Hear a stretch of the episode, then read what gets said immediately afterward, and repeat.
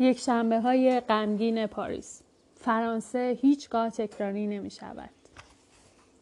آدم به فرانسه و به ویژه پاریس بیفتد باز هم چیزهایی برای تجربه کردن پیدا می کند.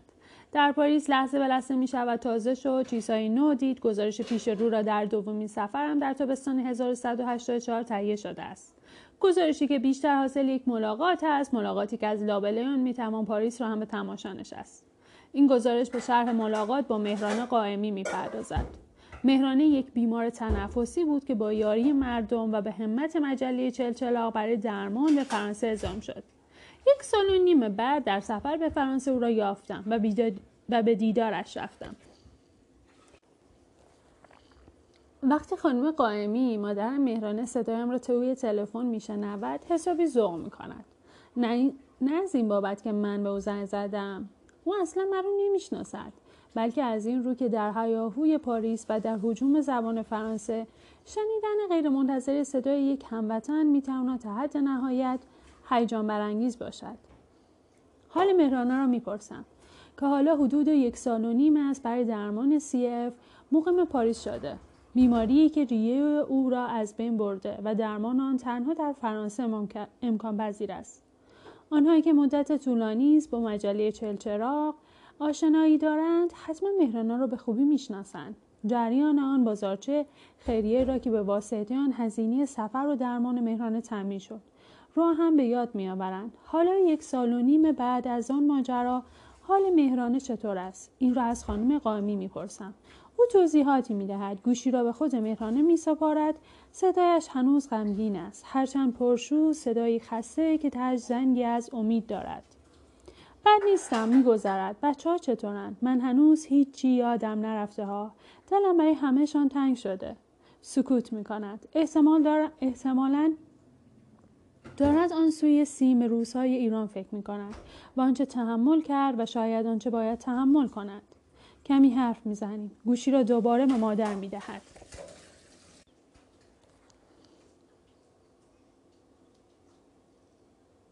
مادر دلتنگ است. می‌دانم کوهی از مشکلات پیش رویش است که مختصری از آن را از زبان دکتر احسان نراقی نویسنده مقیم پاریس و عضو یونسکو شنیدم. با تردید می‌گویم دوست دارم بیاییم پیشتان و ببینیمتان. تردید دارم چون می‌دانم در پاریس رسم نیست آدمها به خانه هم بروند. قرارهاشون رو توی کافه می‌گذارن که خرج کمتری روی دستشان بیفتد. تازه خانه ها هم معمولا کمتر جای مهمانی دارد.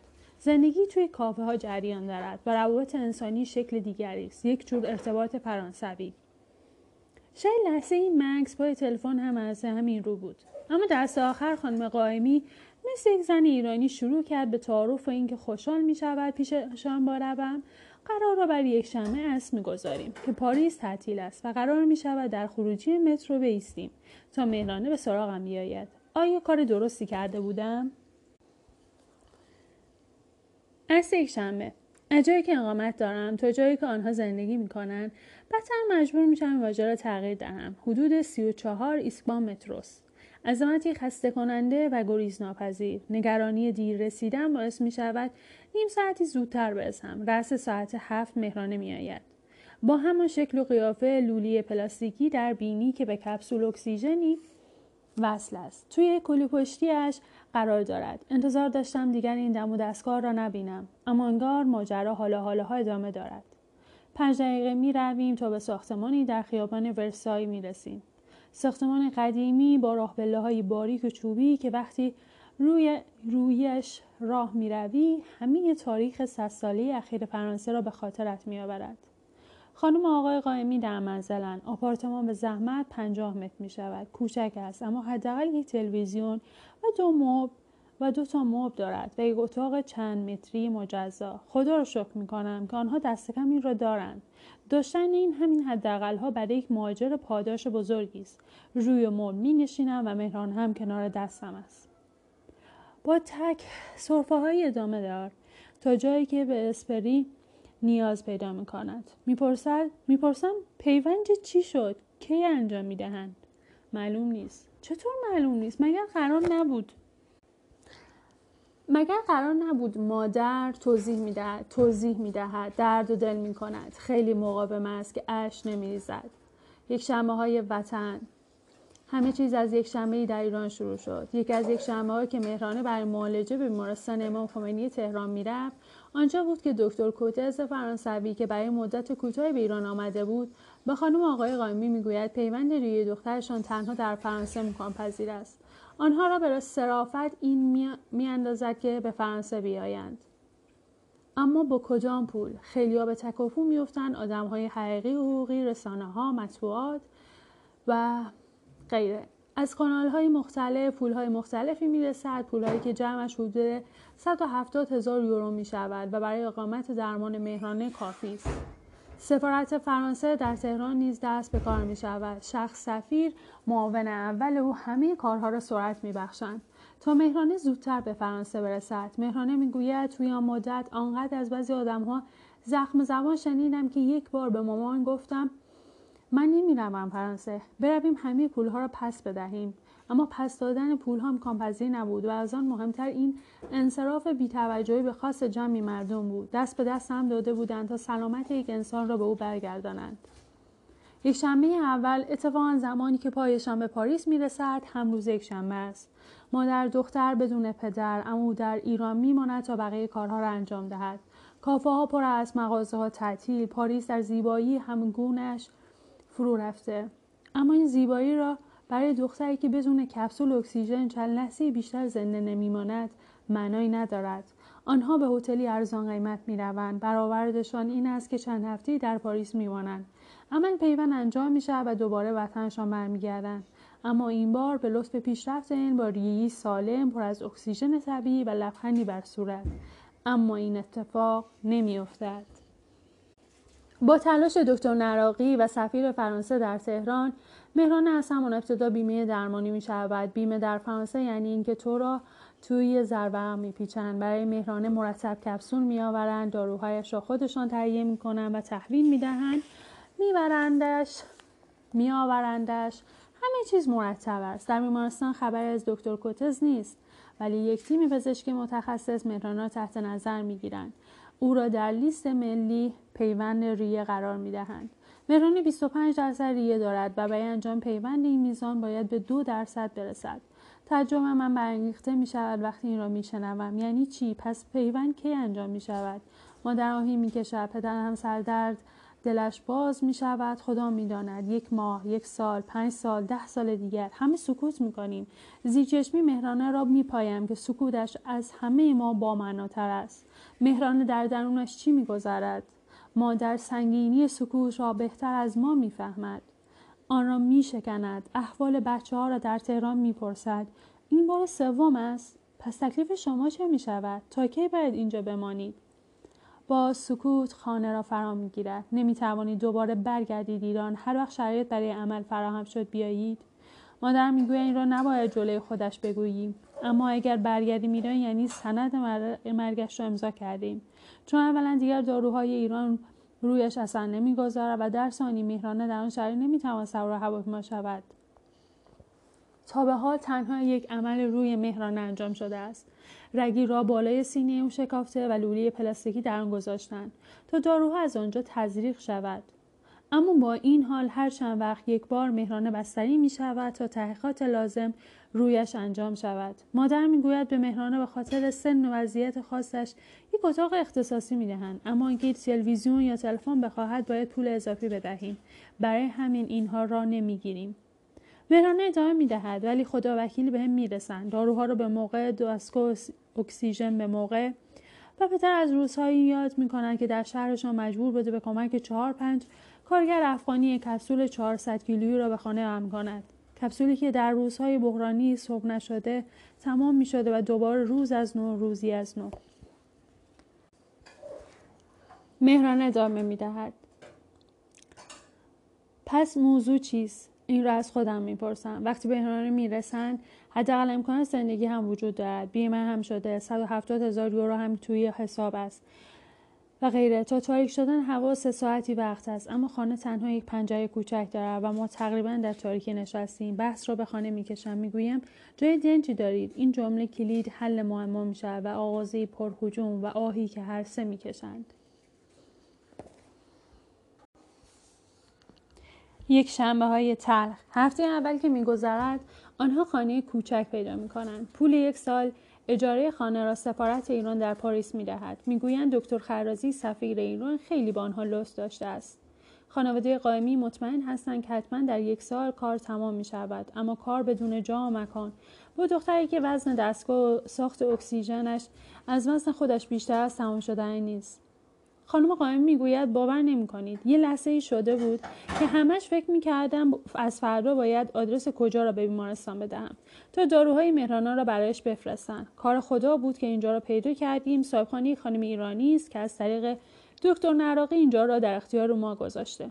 می‌گویم خب یک کم کوچیکه ولی همین هم توی پاریس قنیمته وسایل مال خودتان است؟ نه مال صاحبخانه است. مهرانه با صدای شکسته می‌گوید باید از اینجا بلند شویم. چرا؟ خانم قائمی توضیح می‌دهد. اینطور که خانم صاحبخانه می‌گوید همسایه ها فهمیدن که انگار به پلیس گفتن اینجا یک نفر بوده. حالا سه نفر شده. برای همین خانم عذرمان را خسته. نگرانی مادر و پدر برای پیدا کردن این خانه مناسب نه مناسب واژه مناسبی نیست. یه خانه که تنها سخت داشته باشد کمتر از نگرانش برای مهرانه نیست. اینجا هم دکتر نراقی به کمکشان میآید. پیرمرد بیچاره دنبال ما راه میافتد تا خانه پیدا کنیم. آخر سر که آپارتمان زیر چهل متر پیدا کردیم. ماهی 1100 یورو. ما چون حقوقی را در اینجا نداریم قانونا نمی‌توانیم خانه را اجاره کنیم و دکتر نقاره اجاره ما را گارانتی کرد. یعنی تعهد داد که اگر ما اجاره ندادیم او بدهد. قرار است یک خانواده ایرانی به آنها یک تلویزیون و یک میز و صندلی بدهد. پدرم می‌گوید هنوز نمی‌داند که از کجا چطور باید 1100 یورو را در ماه جور کند. 1100 یورو یعنی یک میلیون و دویست هزار تومن و مجموع حقوق بازنشستگی خانم آقا یک قائمی در تهران به زور به 300 هزار تومن می‌رسد. تازه اگر خانواده قامی برای پرداخت این اجاره هم مشکلی نداشته باشند. خانه ای که پیدا کردن مناسب وضعیت جسمانی مهرانه نیست. مادام کاترین امقا سرپرست تیم پزشکی که معالجه مهرانه را بر عهده دارد معتقد است تا زمانی که او نتواند در یک محیط آرام و به دور از دغدغه‌های عصبی و نیز در منزل که به اندازه کافی جا برای نفس کشیدن داشته باشد زندگی کند. همه درمان های روی او بیهوده است. دستگاه ساخت اکسیژن مهرانه خود یک خروجی گرم و دارد که خانه گرم بدون کولر آنها را گرم و گرمتر می کند تا جایی که تنفس برای والدین مهرانه هم دشوار می شود هرچه پیشتر می رویم تلخی حقیقت سمگین تر می شود سکوت بیشتر بین ما حکومت می کند اما یک پرسش در این میان است. نمی‌دونم اون را از خانواده قایمی بپرسم یا نه. ادب ایرانی می‌گوید وقتی چیزی را به کسی دادی پیش را نگیر. اما پرسش نمیگذره آداب ایرانی را رعایت کنم. پس می‌پرسم. انفجار. اگر مهرانه بیمه است و درمانش هزینه ندارد چرا پولی بخشی از پولی را که جمع شد به خرید خانه اختصاص نمی دهید و حالا حقیقت معلوم می شود. حقیقت این خانه کوچک حقیقت این خاموشی چراغها. حقیقت اینکه آنها مجبورند به جای آبهای تصفیه شده که در پاریس به فروش می رسد آب شیرهای پاریس را بنوشند. و خانم قائمی می‌گوید وقتی مهرانه بیمه شد اداره به نام خزانهداری بیمارستانهای فرانسه کل پول را که در حساب او بود بلوکه کرد. کل پول یعنی همه 170 هزار یورو. همهش را همه 170 هزار یورو را به چه مجوزی؟ آنها می‌گویند چون مهرانه را بیمه کرده ایم و معلوم نیست هزینهش چقدر باشد پولتان تا بعد از عمل پیوند بلوکه می‌کنیم. هنوز معلوم نیست که این عمل چه روزی چه ماهی یا چه سالی انجام شود. همه ما می‌دانیم تنها بخشی از آن پول هزینه درمان مهرانه بوده است و بقیهاش باید به راه اندازی زندگی مناسب و بیماریش اختصاص میافته اما انگار اداره خزانهداری بیمارستانهای فرانسه این نکته را درک نمی کند سفیر فرانسه در تهران متخصصان بیمارستان کوشن و هر کس که می توانسته به این اداره نام نوشته و جریان گفتم و کارها در بوگراسی دست و پاگیر فرانسه گرفتار شده است. نامه های اداری خزانهداری بیمارستان ها رو نگاه می کنم. به امضای شخصی که به نام موسیو میشل موفیا که ظاهرا عالی, عالی رتبه ترین مقام این اداره است.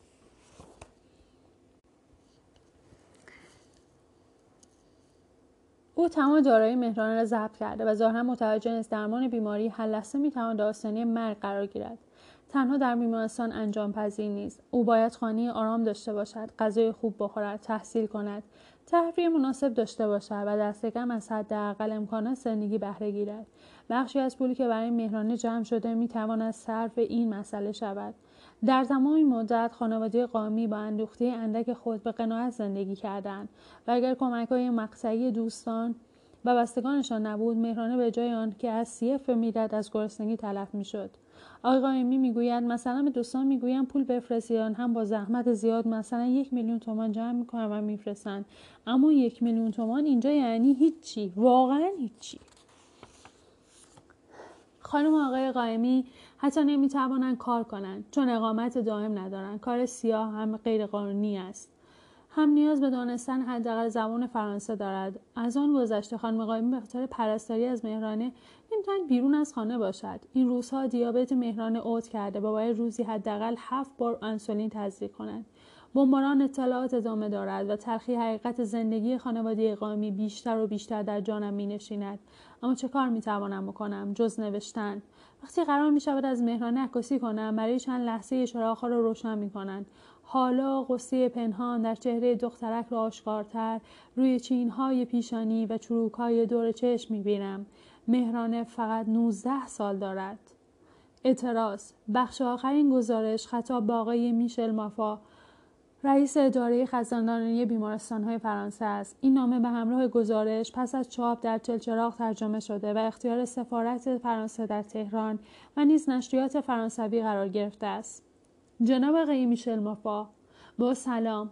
چنان که اطلاع دارید خانم مهران قایمی بیماری که دچار بیماری سی اف بوده برای انجام پیوند به کشور شما آمده است. در بیمارستان کوشن پاریس تحت درمان می باشد.